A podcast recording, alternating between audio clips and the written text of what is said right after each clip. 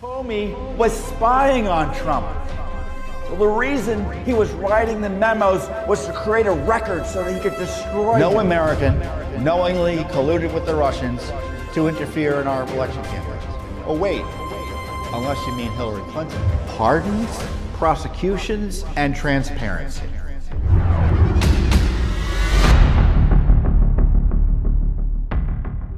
You're listening to Tom Fitton's weekly update here on JW TalkNet. Hey everyone, Judicial Watch President Tom Fitton here with our weekly update on social media. A lot going on, some major victories in the Supreme Court for election integrity and the First Amendment, victories that are causing the left a lot of heartburn in their efforts to really subvert democracy, in my view. Plus, we have new documents further confirming the government conspiracy with big tech to target frankly, me uh, and Judicial Watch, and of course, uh, you indirectly. Uh, on top of that, the harassment and abuse of President Trump and people around him continue. Uh, and I've got something straightforward to say on that. Plus, it's Independence Day, and we'll have a special Independence Day uh, discussion at the end of the program. Well, thanks for joining me. We've got a lot going on. Uh, first up, are uh, new documents that we've uncovered from the California Secretary of State's office, uh, further confirming and and and delineating the collusion between that government those government officials and uh, big tech to target and censor uh, Judicial Watch and yours truly. I had a video up uh, for Judicial Watch that discussed shortly before the elections concerns I had about the elections, the use of mail in balloting, uh, a big settlement we had with LA County and the state of California that would require LA County to clean up to 1.6 million names from its voter rolls, and really just straightforward analysis based on our expert opinion about election integrity measures, uh, the dangers of mail in balloting, and other concerns that we had about fraud. So, making a mockery of the First Amendment, uh, the uh, California state officials, and we had already uncovered that they were doing this, but now the emails kind of uh, flesh it out and show that it was more direct because uh, prior emails showed that they were coordinating with big tech, California state, frankly, other states were too, to take down content posted by Americans. So uh, our initial finds, uh, frankly, led to a, one of the victims actually sue, I think, in federal court, and I'll get into that. Uh, but the new documents show directly that the California office secretary, the California uh, Secretary of State's office, directly emailed Google, which runs YouTube. So if you're on YouTube, it's a Google property. Uh, employ they emailed uh, Google employees to remove a Judicial Watch video entitled, and the title was "Election Integrity Crisis: Dirty Voting Rolls, Voter Rolls, ballot harvesting, and mail in voting risk. As I said, all perfectly legitimate. And after they uh, complained about us, the video was removed within three days. As I said, it, it featured me talking about uh, these issues.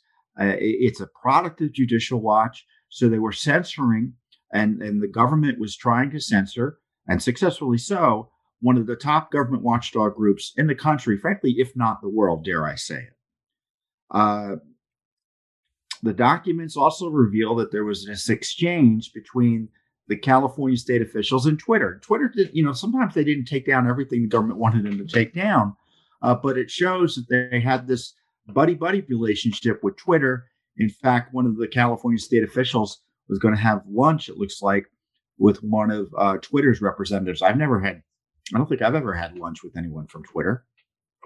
I mean, they've locked me out, uh, so they don't even really talk to me other than to tell me I can't go back on the platform until I delete material they don't like.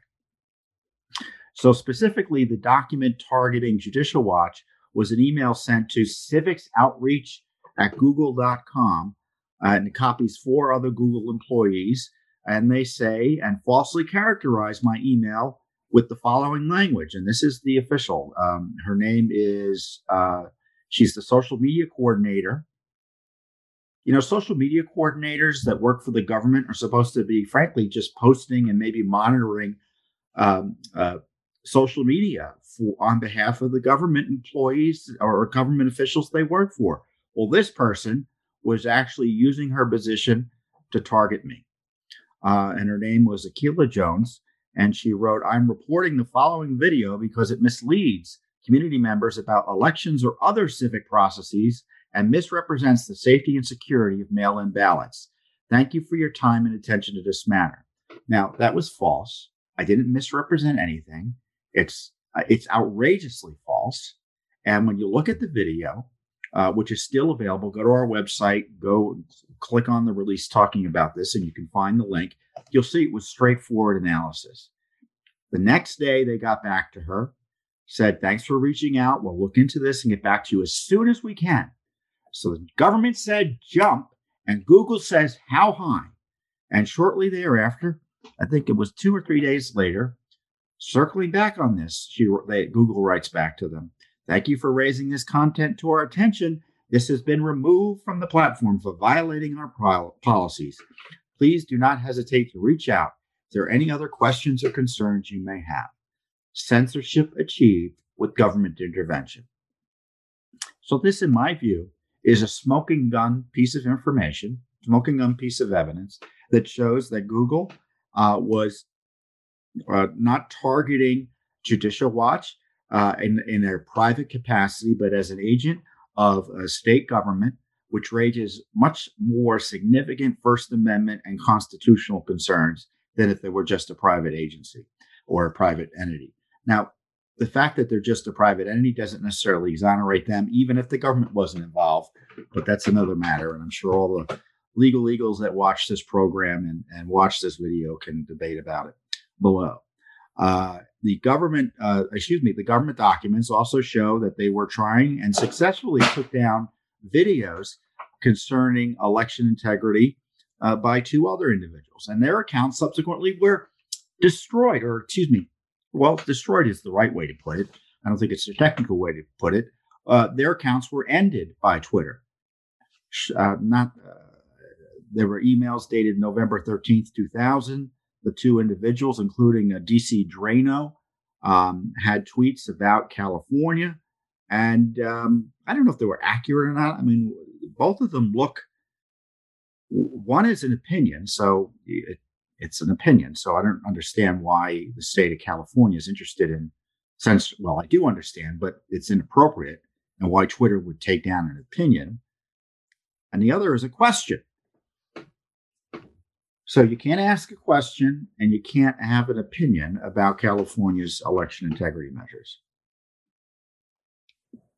Now, as I said early on in April, we first uncovered the documents showing that the Secretary of State pressured social media companies. Again, it was Twitter, Facebook, Google, you name it, to censor us and others. And DC Draino, who I talked about as being the target here, the documents back then also showed he was a target. And he saw those evidently. His name is Rogan O'Handley. Uh, he's on, I think he's still on Instagram if you want to look him up.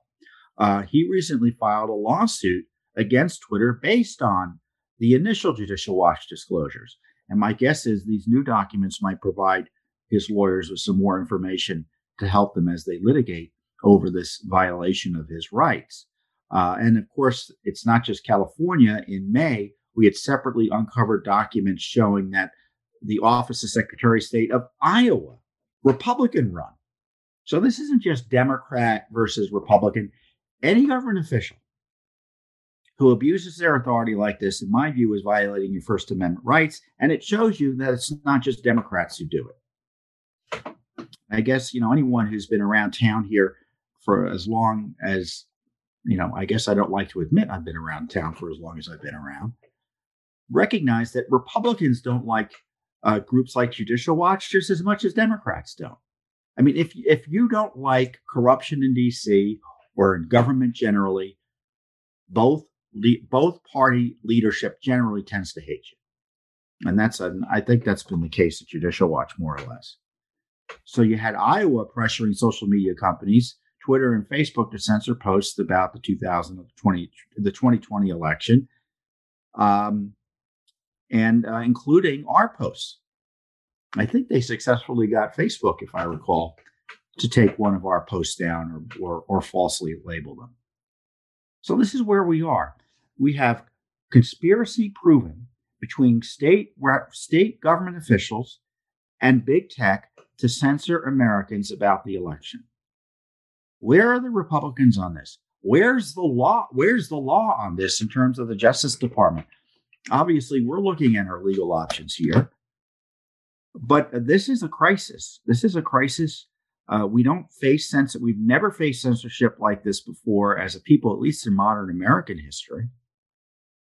And you think it's now, it's, it's not just about elections that you're not allowed to raise questions about. I know on YouTube, if you allege certain things about the election, I'm not going to allege them because I don't want this video to be taken down over something silly. Uh, they'll take it down. They'll take it down. Surely as night follows day. And it's not just elections. Obviously, they've been censoring on COVID. I've been locked out of Twitter since January on a on a, a comment on hydroxychloroquine that doesn't even mention COVID. Completely accurate comment that previously had been approved by Twitter, meaning someone else had complained about it and found it. Twitter told me it was in violation of their rules. Then they decided it's in violation of their rules. And they're not going to let me come down, come back unless I take it down again which I'm not all that hesitant, which I'm all that, uh, which I'm not all that happy to do. So they've expanded it from election censorship. Of course, you know, they censored material to protect Hunter Biden and Joe Biden.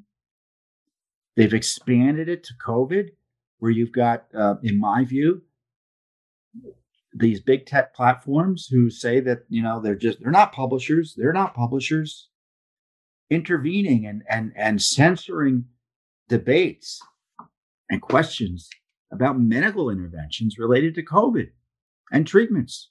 Who knew that Facebook and Twitter and YouTube, and of course, they're working with government officials in that regard too. We've got a lawsuit on that specifically with respect to COVID.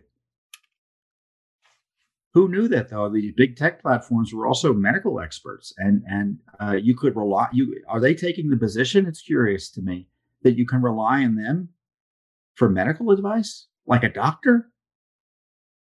Well, when you have this totalitarian instinct, of course, that's their point of view. It seems to me, but they're going to expand it. I'm, I'm convinced they're going to expand it into criticism of critical race theory and the racist communist propaganda that's being force fed our school children, government employees, corporate employees, and our military. And they, you know they've already uh, censored people who complain um, about uh, uh, the transgender radicalism that's out there as well. So it doesn't matter the topic. I mean, if you think you can talk about every other topic under the sun, but for the ones you know, they generally you never know what they're going to censor you over. So this is a real crisis. And Republicans on the Hill and Democrats are talking about antitrust. Obviously, Democrats thought antitrust legislation uh, would result in uh, these companies being reined in in terms of censorship. They wouldn't support it. So they obviously have another agenda. I mean, there's a news story today or this week that the left wing attorney general of the District of Columbia Karl Racine, is threatening, I think, to censor Facebook if he hasn't done so, or excuse me, threatening, well, threatening to subpoena Facebook if he hasn't done done so already.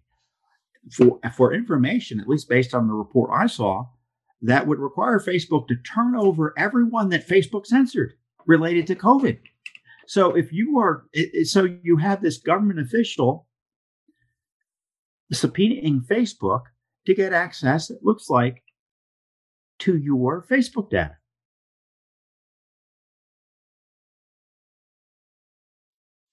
Your private Facebook data. Yeah, it is private, in my view. So this is a real crisis. So, you know, the Republicans are getting struck, distracted, in my view, on this antitrust jihad. I don't know where that's going to go. While we're all facing this radical censorship that's not abated one bit not abated one bit. Just as Donald Trump it's, if it's abated one bit.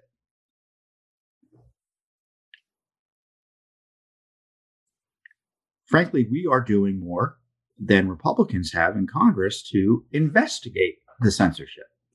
Effectively, they write letters and such, but in terms of like making it in, you know, when Republicans tell you they're in the minority and there's nothing they can do, no, mm, it's not true necessarily. It doesn't mean that they can necessarily get legislation passed that otherwise, uh, you know, as, as a minority party. But that's not the only thing of it. That's not the only tool. Legis- legislation isn't the only tool available uh, to a party on Capitol Hill. And certainly state attorney generals, they should be more aggressive here. I mean, the states have been taking some steps. Ron DeSantis passed the law that holds big tech companies more accountable for their misconduct. Of course, a, a Clinton appointed judge came in and shot down the law, at least temporarily, but that's that wasn't unsurprising. But we're facing a crisis here, and uh, Judicial Watch is confronting it and exposing it and providing the tools. At least, you know, someone, at least one person has sued based on this information to try to expose what went on. And you know, you can bet Judicial Watch. Um, we're just we, we've just begun. We've just begun to expose what went on here in terms of big tech censorship of you. Next up, we have some good news for a change to talk about, which were uh, two great Supreme Court decisions, and uh, they are about elections and your First Amendment core rights. Uh, two great decisions. Uh, Judicial Watch participated in both of the cases through friend of court briefs, and uh, we've been, in some cases, pursuing these issues for years. And obviously, uh, the first case is something that we're very much interested in because you know, we've been the private sector leader in trying to ensure our elections are clean. I want to say that again. Judicial Watch has been the private sector leader in trying to ensure our elections are clean.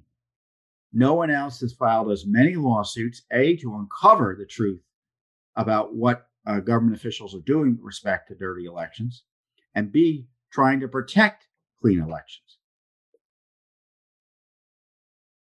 Uh, the Supreme Court upheld clean election law efforts in Arizona that really just blow up the leftist canard and uh, racist um, dishonesty that uh, has been uh, levied at those trying to ensure that elections are fair and honest. And specifically in uh, Arizona, there were two laws, uh, basic laws, uh, that one banned ballot harvesting. Ballot harvesting is mostly banned throughout the country for obvious reasons. It allows third parties in an unchecked way, practically speaking, at least in California's version of it, to collect ballots and turn them in. I mean, you know, talk about an opportunity for fraud.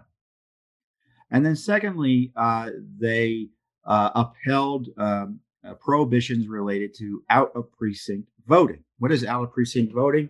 It means when you go to vote, you're supposed to go and vote in your precinct. If you voted, you know what to do, right? You go, you say, hey, this is my neighborhood polling place, and this is where I go to vote. And it helps ensure that your identity is is assured. It helps ensure your actual identity and that you are the actual voter. Because if you can vote, if in theory you can vote anywhere in a in a jurisdiction, uh, obviously it increases the opportunity for fraud. I mean, you vote. Let's say you vote regularly at in one place, your your precinct, and someone decides to vote your name somewhere else. They they're able to vote, in theory, because they sometimes get ballots. Under the left's view, they should be able to get ballots if they show up in the wrong place to vote. And so the restrictions on that they said were racist, and the court said, no way uh, are these prohibitions and these restrictions uh, inappropriate. They are frankly standard in many places across the country and have been for dozens of years. And just saying they're racist doesn't make it so. And in the case of Arizona, the left is challenging the law, uh, they said, well, these these these rules impact minorities more than uh, non-minorities. And, and I think the difference was something like 99.3% versus 99.1%, at which the Judge Alito, Justice Alito noted, is obviously an immaterial difference. And uh, who are they fooling? And of course, the rules themselves are neutral and aren't targeted at minorities. So that whole canard has been destroyed by this 6 3 decision. Uh, the um, As I said, The decision is a home run for cleaner elections. It reaffirms that states, and this is important, may take action to prevent election fraud without waiting for it to occur within their own borders. And that's the other left's big lie. Oh, well, you know, there's no evidence of election fraud, so you don't need any rules against election fraud. As if that's the purpose only of legislation to protect and preserve clean elections and to reassure Americans and voters that the elections are being conducted in a regular and fair and honest way. The new decision rightly rejects the race baiting, as I said, of the leftist partisans who pretend that neutral provisions to combat voter fraud, such as voter ID and bans on ballot harvesting, are presumptively racist. And the decision also destroys the foundation for the Biden administration's recent attack. You know, they filed a lawsuit last week against the Georgia rules. They were modest election reform laws that, frankly, I think were too modest. States can be confident now that they can go full speed ahead. And this is what's driving the left crazy uh, to strengthen elections and protect voting rights with security measures such as voter ID and other sensible, common sense uh, uh, uh, ideas to make it harder to steal elections. And I think you always have to go back. Why does the left oppose? I mean, you you know, I think the question answers itself. Why do you think the left opposes voter ID? Cleaning up election rolls. We have three lawsuits in federal court right now to clean up election rolls in Pennsylvania, Colorado, North Carolina, and we're opposed by leftist interest groups. And in addition to fighting the government, we have to fight the institutional left in court, little old judicial watch. Why do you think they oppose all of that? They oppose cleaning up election rolls, voter ID, the very idea of decision verification, any basic, basic election integrity measures. Why do you think they oppose it? You know why I think? Because I think they want to be able to engage in fraud when necessary. And I encourage you, by the way, to read these decisions. They're usually written in a way that a layman can understand, uh, and uh, and you'll see what I mean. Go ahead and read the decisions. And some of it may fly over your head. I'm a layman. Some of it, you know, I'm not terribly interested in because I don't think it's important to the decision. And uh, so you don't have to worry about whether you understand everything, but there's enough there that you'll be very interested in, and especially on the selection issue. Uh, because it's important. Let me just say this it's important you read this decision because it provides ammunition for you in your activist life as a citizen and a voter in terms of advocating for stronger and cleaner uh, elections. A state indisputably, this is Justice Alito writing for the majority, has a compelling interest in preserving the integrity of its election process. So this ain't no joke. Limiting the classes of persons who may handle early ballots to those less likely to have ulterior motives deters potential fraud and improves voter confidence. That was the view of the Bipartisan Commission on Federal Election Reform, chaired by former President Jimmy Carter and former Secretary of State James Baker. The Carter Baker Commission, and this is a commission report that I've quoted, and I've been censored for quoting, but now it's the basis for a Supreme Court decision. The Carter Baker Commission noted that, quote, absentee balloting is vulnerable to abuse in several ways. Citizens who vote at home, at nursing homes, at the workplace, or in church are more susceptible to pressure, overt and subtle, or to intimidation. The commission warned that, quote, vote buying schemes are far more difficult to detect when, vid- when citizens vote by mail. States therefore should reduce the risks of fraud and abuse in absentee balloting by prohibiting third party organizations, candidates, and political parties, political party activists from handling absentee ballots. And Alito says the commission ultimately recommended that states limit the classes of persons who may handle absentee vote ballots to the voter, of course, an acknowledged family member, the U.S. Postal Service, how are you going to get it if you don't mail it, or other legitimate shipper or election officials. So, meaning no third parties. And the underlying law is even more permissive in that it also authorizes ballot handling by a voter's household member and caregiver, meaning I don't know, someone's helping your your your mom or dad, and she's elder, they're elderly, and uh, the helper or home healthcare provider can drop it at the box for.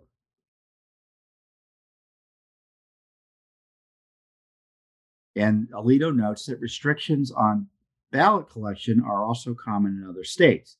So we have the Supreme Court acknowledging and affirming that there are legitimate concerns about fraud with respect to mail-in ballot uh, mail-in voting. Ballot harvesting only being one aspect of it.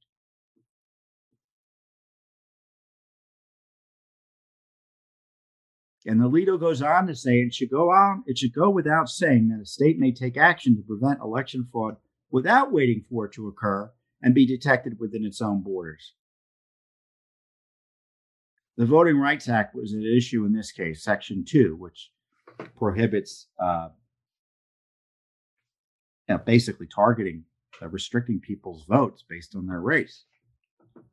Section 2's command that the political process remain equally open surely does not demand that, quote, a state's political system sustain some level of damage before the legislature can take corrective action. Fraud is a real risk that accompanies mail in voting, even if Arizona had the good fortune to avoid it. Election fraud has had serious consequences in other states. For example, the North Carolina Board of Elections, it was a Republican election, by the way, that was inv- invalidated the results of a 2018 race for a seat in the House of Representatives for evidence of fraudulent mail in ballots. The Arizona legislature was not obligated to wait for something similar to happen closer to home. So this kind of blows out of the water the left's concerns, and which really are not in good faith in most cases, about election security measures. Uh, and um, the fact that this had to go all the way to the Supreme Court uh, is troublesome, uh, but it was a common sense decision. And the fact that three liberal justices uh, I guess Kagan played the race card in objecting, you know, shows you that our elections are always going to be a close run thing. I mean, if you get the courts going the wrong way, if you get elected officials going the wrong way, the wrong way, we can have elections that are ruined. I mean, look at what's happening in New York. They had a Democratic primary that was terribly compromised by incompetence or who knows what else. It needs to be investigated because they've got this uh, ranked vote, ranked choice vote. What is it? Ranked, ranked choice voting scheme, which is something the left has been pushing, and I could go on and on about why that's a problem. But anyway, it's a confusing way to vote too often for many voters. So you had the Democratic mayor mayoral primary up there, and it turns out they left at least 135,000 test ballots in the count that they then had to take out. and the leading candidate is sued in court. So here we've got Democrats screwing up an election and a Democratic candidate suing in court to protect election integrity. I guess that's okay. It's only okay when one side does it. Isn't that true? So this is great. So um, as I said, you know, the, the race card was rejected. They affirmed the state interest in uh, uh, making sure that elections are fair and honest. And uh, the Georgia case, as far as I'm concerned, I think it was ridiculous to begin with that Garland is pursuing. It's an embarrassment. If he doesn't pull it back, it shows you how partisan Garland is and how abusive of his power Garland is on the Biden administration generally, because they're doing this at the behest of the White House and Democrats in Congress. But the challenges to state election reforms that many state legislatures are doing in, in response to uh, the 2020 election controversies um, are really going to be significantly harder to pursue by left wing partisans because they can't play the race card anymore with fraudulent racial statistics. The Supreme Court saw through that. And the court recognized the legitimacy and, uh, the legitimacy of the concerns that Judicial Watch has had, President Trump has had, and tens of millions of Americans have had of both political parties that elections be free and fair and that state legislators legislatures take steps to ensure that they are free and fair by making sure only eligible voters vote and that the process is set up in a way that people don't think it's all being gamed. So, a great decision. I encourage you to read it. And Judicial Watch will continue, as I said, in its litigation to clean up the election rolls. We had success in Illinois gaining access to information, success in Maryland gaining access to information. We have a lawsuit in Georgia to figure out what went on in that election down there, and more is coming. And I encourage you to get your state legislative officials to look at this decision, and you should ask them what else are they going to do to make sure. Not every state has voter ID. 15 states don't have voter ID that cover major states like New York and California, Illinois. I don't think Pennsylvania has voter ID. I think the governor just vetoed a voter ID law there. And frankly, a lot of the states that have voter ID, the voter ID isn't terribly strong. So look it up, get active, and support Judicial Watch's efforts as well. Another great decision was in uh, a case in which the left is trying to use confidential IRS information to intimidate and chill, intimidate American citizens, uh, uh, and to uh, chill the First Amendment protected speech of Judicial Watch and, frankly, every other organization that dares to organize itself under the First Amendment's core right of freedom of association. Um, the Supreme Court ruling protects donor privacy that um, certain um, uh, uh, excuse me, that California specifically was trying to invade. So what happens is charitable organizations such as Judicial Watch, and this applies to anyone who is a charity, meaning a 501c3, the technical term is, uh, in the lease, is that certain donors who give a certain amount of money, uh, either in absolute terms or as a percentage of the of the organization's uh, uh, uh larger donations, and support uh, get reported in, to the IRS.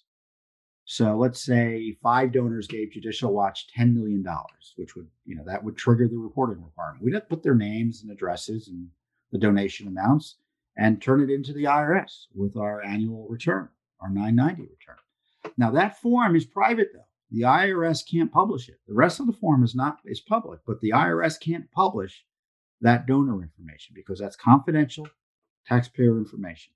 It's typically not public. So, what did the California leftists try to do? They tried to force organizations that have that that donor. They tried to force organizations to turn that donor information that's confidential over to the state. They said you can't withhold that donor form that you give to the IRS. And what Judicial Watch said, and specifically what the plaintiffs in this case said, was, "What are you trying to do here? You're trying to intimidate these donors. There's no guarantee you're going to keep these uh, records secret. In fact, they actually had accidentally publish certain donor information online. And so there was a First Amendment challenge. And there's an old case going back 40, 50 years called NAACP for short.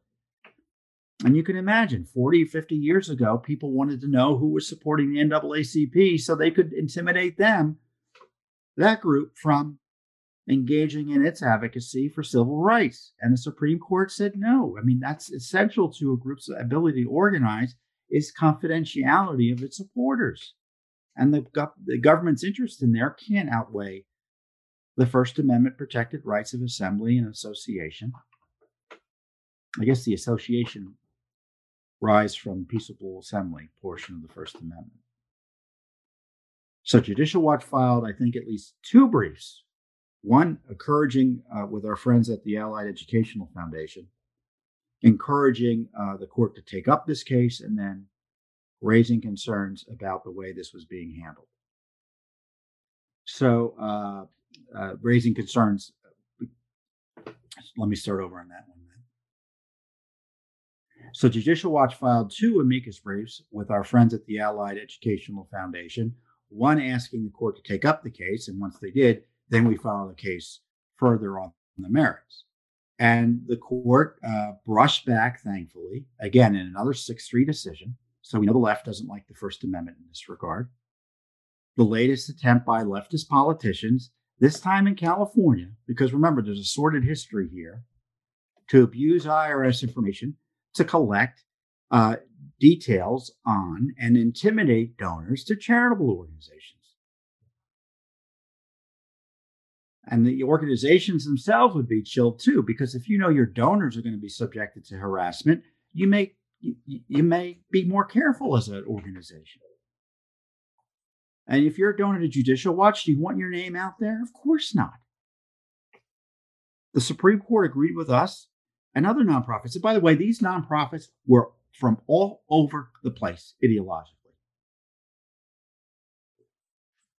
Left wing groups, conservative groups, all opposed this.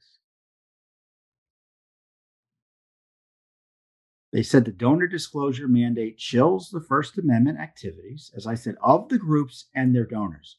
So this is not just a victory for Judicial Watch, it's a victory for you because they were coming after your confidentiality rights under the First Amendment. I think the Thomas, Thomas More Legal Center and Americans for Prosperity uh, were the plaintiffs in this lawsuit. Uh, but I can tell you, they had an army of supporters behind them in terms of other groups who said, we are concerned about this as well. And, you know, as Judicial Watch uncovered, uh, remember the Obama IRS mis- gained and misused donor information in an attempt to attack the Tea Party and opponents of President Trump. And just earlier this month, a left wing publication, ProPublica, somehow obtained information from the IRS on thousands of American taxpayers, information, some of which they published. So, this concern about secrecy is significant, and it shows you the IRS, in my view, has always been a sword of Damocles over the First Amendment. It's it's it's it's a vehicle for corrupt politicians to target their political opposition it's too rich to resist. It's too easy to resist. And many presidents, and in California, they see an option. They saw an opportunity to use the IRS to intimidate their opponents as well.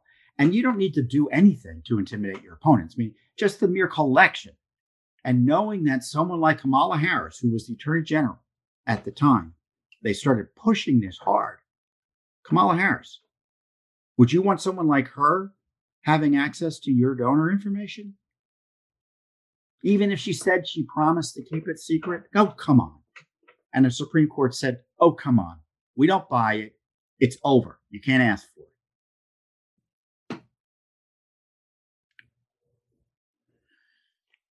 So we were excited about that decision as well. So it's another decision you should read. Uh, you know, they argue about what type of scrutiny they should give uh, this type of rule. I mean, which may be interested to those of you who are interested in constitutional uh, analysis by the courts. But um, the right of association is as almost is in, in this is the this is the law. This is the big Supreme Court decision, at least upheld, is almost as inalienable in its nature as the right of personal liberty. No legislator can attack it without impairing the foundations of society. So this was a sweeping victory for the First Amendment.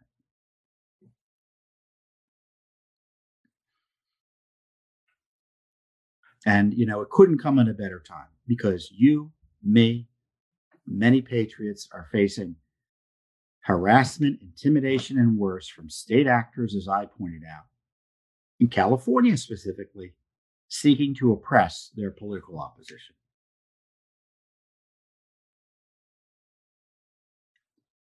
Speaking of oppressing political opposition, it was terrible news again this week uh, for President Trump, who was again victimized by his political opposition in New York. You have Letitia James, who is the New York Attorney General, who ran to, uh, uh, for office on a platform of attacking Donald Trump, and you know basically said he was she was going to go after him once she was Attorney General of New York, which she she that was a campaign promise she kept and Cyrus Vance, who was the district attorney for Manhattan, an elected Democrat.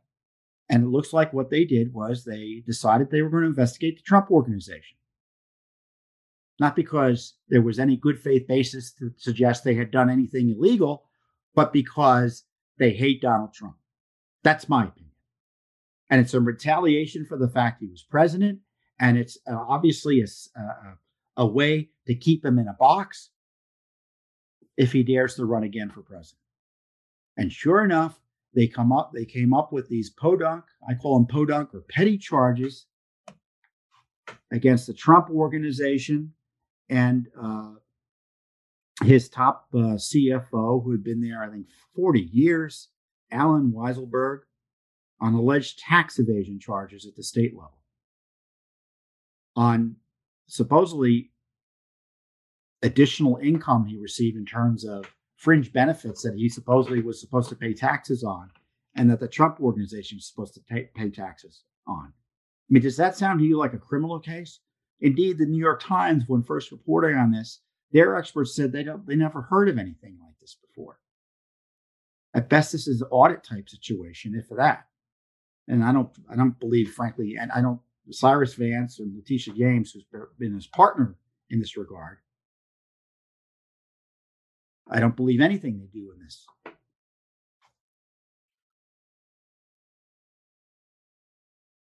I issued a statement. These petty charges against President Trump's company and employee arise from political animus against Trump by Democrat New York politicians. Hillary Clinton, Barack Obama, Joe Biden, James Comey, Robert Mueller, and now Vance and Letitia James all abused power to target, harass, and violate the civil rights of President Trump. These new charges are another affront to the rule of law, and they're obviously an attempt to hamper any potential campaign by Trump if he wants to challenge Joe Biden. And, you know, and we've been second to none in exposing and often thwarting the government abuses targeting President Trump and other innocent Americans. And you can see the job isn't done. There's more to be done. And it's never going to stop. Trump is never going to be stopped in terms of harassment. And this particular abuse, it, it goes back to Mueller. It goes back to the corrupt and out of control Justice Department. They handed the baton to the Southern District of New York, which is a U.S. attorney office that answers to the Justice Department. It's a federal, it's the federal uh, prosecutor up in New York. Anti-Trumpers all.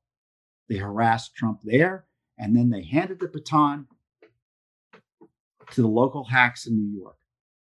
This is terrible. And it's an emba- and, and and and if you're an honest American, you should be embarrassed and worried for the entire nation. This is third world type of corruption. And I want you to put yourself in the place of the gangsters running Russia and China when they are criticized by those of us in America for the way they conduct their justice systems against their political opponents. And they look at us and think, who are these people kidding? Look at what they're doing to Trump. And they're going to criticize us it makes us look like fools. It diminishes our reputation for human rights. This is a human rights abuse, in my view.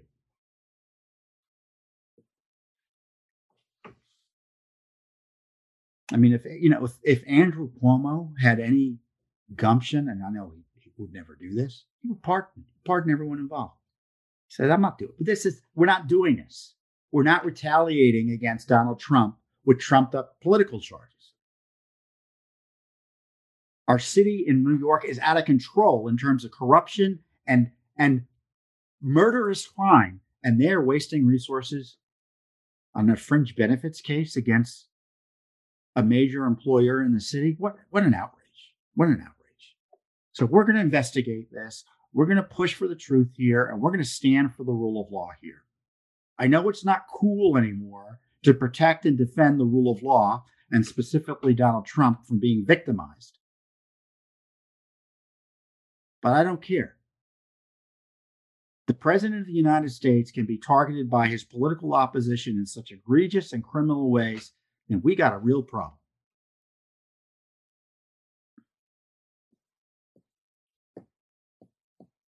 Man, I'm mad about that.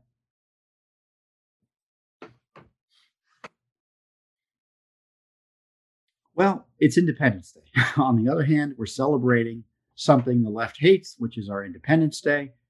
Uh, we're under attack right now by the communist revolutionary movement, who really hates our Republican form of government, uh, and they uh, make it they've made it a priority to defame our nation by attacking its founding and its founders and its principles.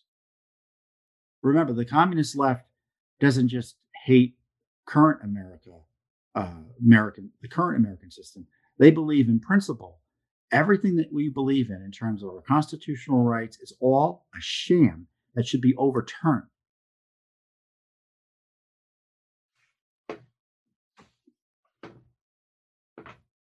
And uh, so, because they are enemies of history, enemies of memory, we must always educate ourselves about the glorious revolution for liberty behind our nation's founding. If we can't do it today or this weekend, I don't know when we should be doing it. And to that end, which I've been doing the last few years, is I like to read to you because the left doesn't want you to know the truth about why we revolted and why our founders uh, risked their lives and secret fortunes so that we can be freer.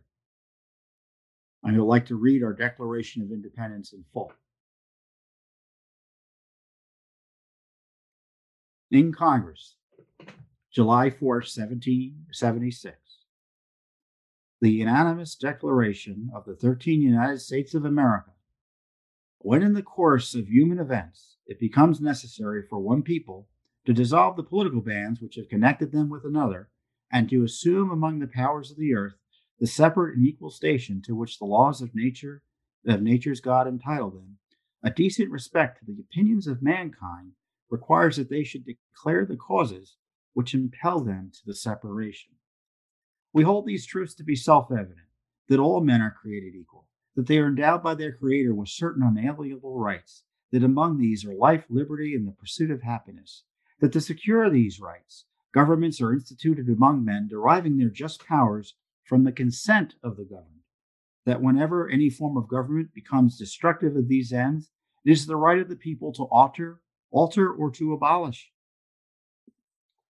it, and to institute new government, laying its foundation on such principles and organizing its powers in such form as to them shall seem most likely to affect their safety and happiness. Prudence, indeed, will dictate that government long established should not be challenged, should not be changed for light and transient causes, and accordingly all experience has shown that mankind are more disposed to suffer while evils are sufferable than to right themselves by abolishing the forms to which they are accustomed. But when a long train of abuses and usurpations, pursuing invariably the same object, evinces a design to reduce them under absolute despotism, it is their right, it is their duty to throw off such government to provide new guards for their future security. Such has been the patient sufferance of these colonies, and such is now the necessity which constrains them to alter their former systems of government. The history of the present King of Great Britain is a history of repeated injuries and usurpations, all having in direct object the establishment of an absolute tyranny over these states. To prove this, let facts be submitted to, the candid, to a candid world. He has refused his assent to laws the most wholesome and necessary for the public good. He has forbidden his governors to pass laws of immediate and pressing importance unless suspended in their operation till his assent be obtained, and when so suspended, he has utterly neglected to attend to them. He has refused to pass other laws for the accommodation of large districts of people unless those people would relinquish the right of rep- representation to, in the legislature, a right inestimable to them and formidable to tyrants only.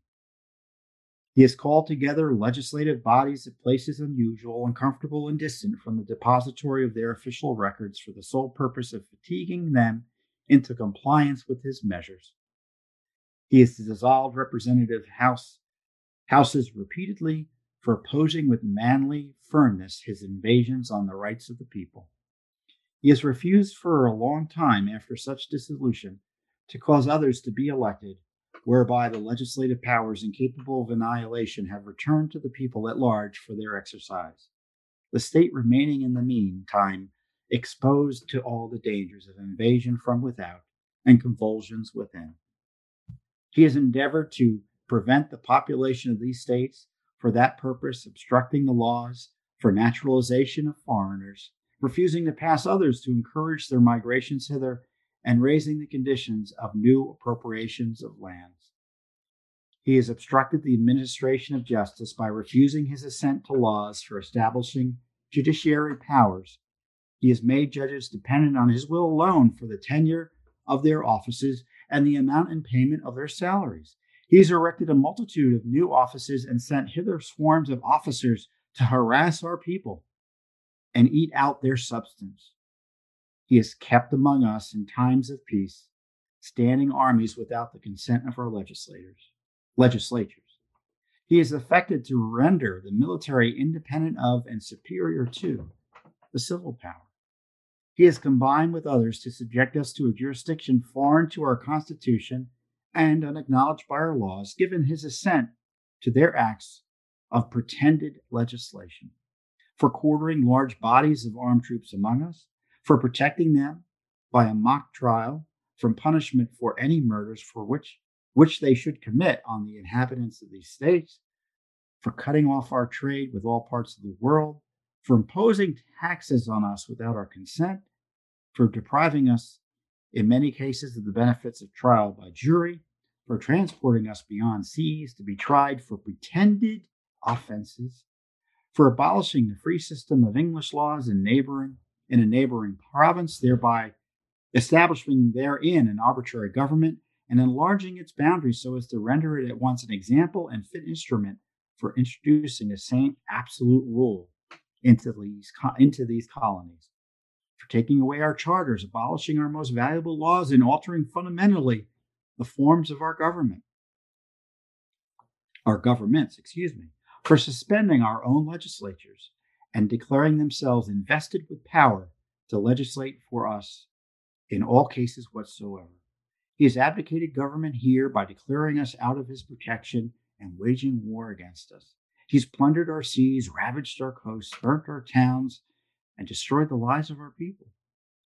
He is at this time transporting large armies of foreign mercenaries to complete the works of death, desolation, and tyranny already begun with circumstances of cruelty and perfidy scarcely paralleled in the most barbarous ages and totally unworthy the head of a civilized nation.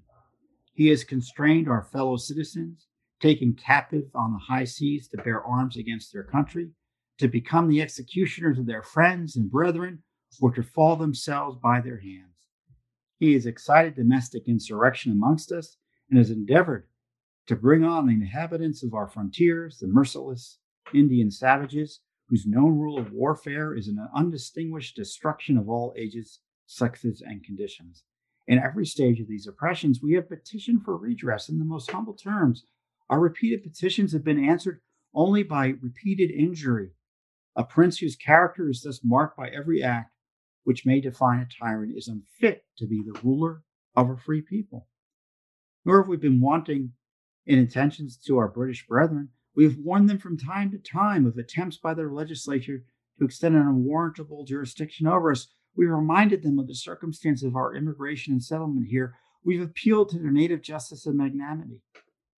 Magnanimity. And we have conjured them by the ties of our common kindred to disavow those usurpations, which would inevitably interrupt our connections and correspondence.